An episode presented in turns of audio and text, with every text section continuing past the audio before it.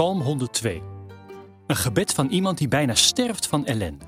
Hij vertelt aan de Heer hoe ongelukkig hij is. Heer, hoor mijn gebed. Hoor hoe ik om hulp roep. Verberg u niet voor mij. Ik ben in nood, luister naar mij. Ik roep naar u, geef mij toch antwoord.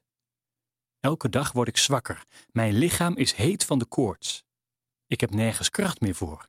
Eten wil ik niet meer, ik ben mager van verdriet. Je kunt bijna mijn botten zien. Ik ben alleen als een vogel in de woestijn, als een uil in een verlaten huis. Ik lig wakker, ik ben alleen, als een eenzame vogel op het dak. Mijn vijanden lachen me uit, ze schelden en spotten elke dag weer. Ik eet zand in plaats van brood. Ik drink mijn eigen tranen, zoveel verdriet heb ik. Want u bent woedend op mij.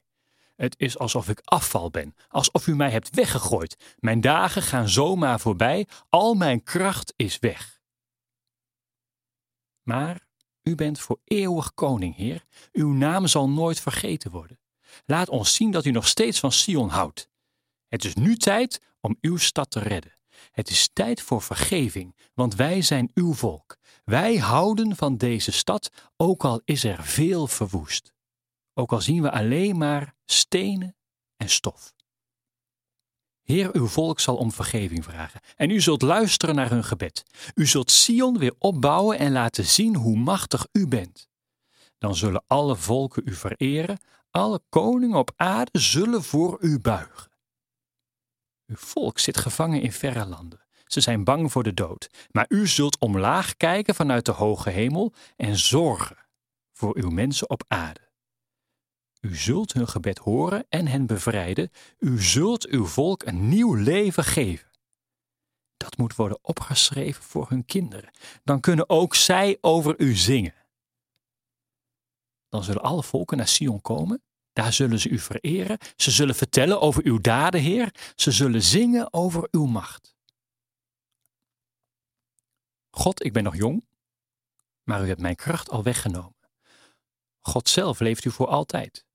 Laat mij niet nu al sterven. Haal mij niet nu al weg uit het leven.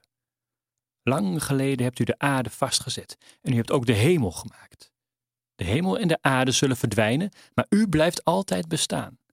De hemel en de aarde zullen vergaan, zoals oude kleren verslijten. Niets blijft er van ze over, maar u blijft altijd wie u bent. U leeft voor altijd. Onze kinderen zullen in vrede leven. En ook voor hun kinderen zult u zorgen.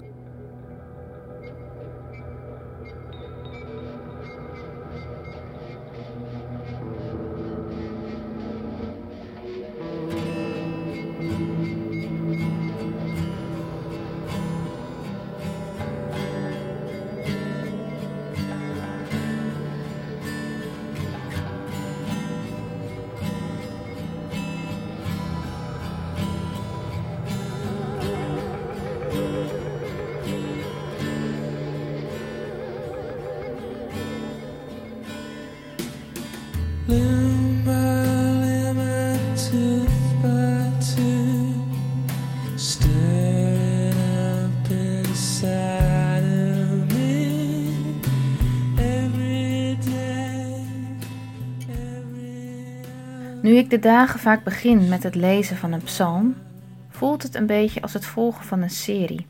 Ik word wakker en sta op met een soort nieuwsgierigheid. Wat zou er deze keer gebeuren? Natuurlijk is het niet steeds dezelfde ik-persoon die aan het woord is. Het zijn verschillende stemmen die klinken, uit steeds weer andere situaties en levensfases.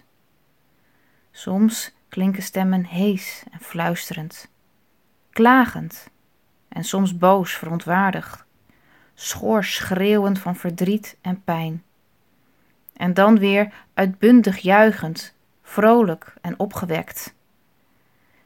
De psalmdichters zoeken naar antwoorden. Antwoorden op wat je overkomt, zowel de goede als de mooie, de nare en de erge dingen. In de psalmen komen alle levensfasen en levensvragen voorbij, van diepe ellende tot uitzinnige vreugde en alles wat daartussenin zit. Voor elk moment in je leven. Als je twijfelt, als je bang bent, als het goed met je gaat en het voelt alsof je vleugels hebt. En voor als je je alleen voelt en het je allemaal te veel wordt. Zoals in deze klaagpsalm. De zorgen en de stress vragen hun tol. Mentale problemen vertalen zich in fysieke klachten. Het verdriet en de wanhoop worden beeldend verwoord. De ellende maakt veel creativiteit los in de dichter.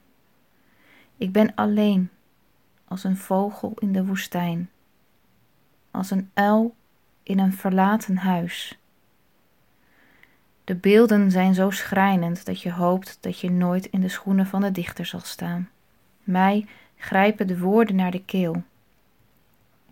Maar halverwege de psalm slaat de dichter opeens een heel andere toon aan en wordt het klagen opeens een lofpsalm.